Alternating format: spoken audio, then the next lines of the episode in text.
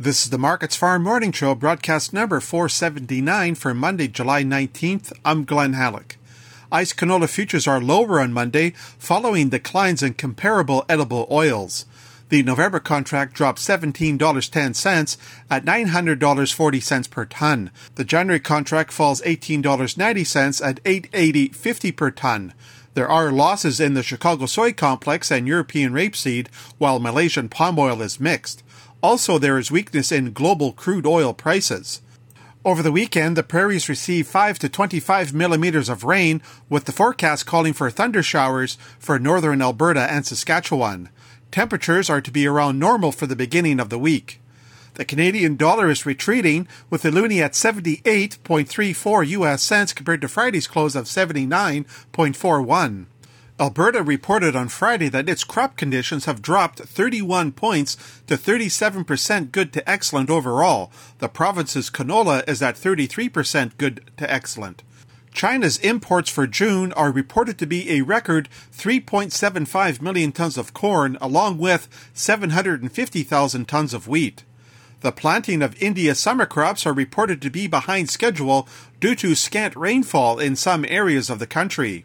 In South America, Brazil's corn harvest is reported to be 52% complete.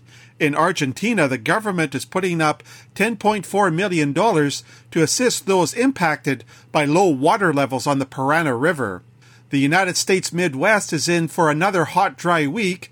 The U.S. Corn Belt is a tale of two regions.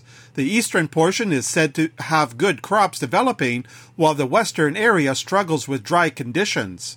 The U.S. Department of Agriculture will release its weekly export inspections report later this morning. Then this afternoon, the USDA issues its weekly crop progress report. Rounding off prices at the Chicago Board of Trade, soybean futures are turning weaker on Monday. The November contract drops 15 cents at 1376 and a half per bushel.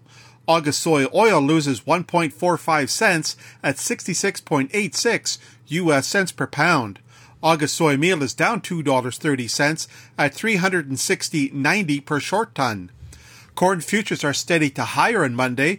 The September contract is up a half cent at 556 and a half per bushel. Chicago oats are down with the September contract falling 9 cents at 427.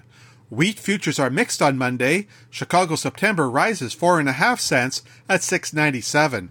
Kansas City September bumps up a penny at 653, and Minneapolis September pulls back three and a half cents at 914. That's a look at the ICE futures and the Chicago markets for Monday morning, July 19th. For Markets Farm in Winnipeg, I'm Glenn Hallick.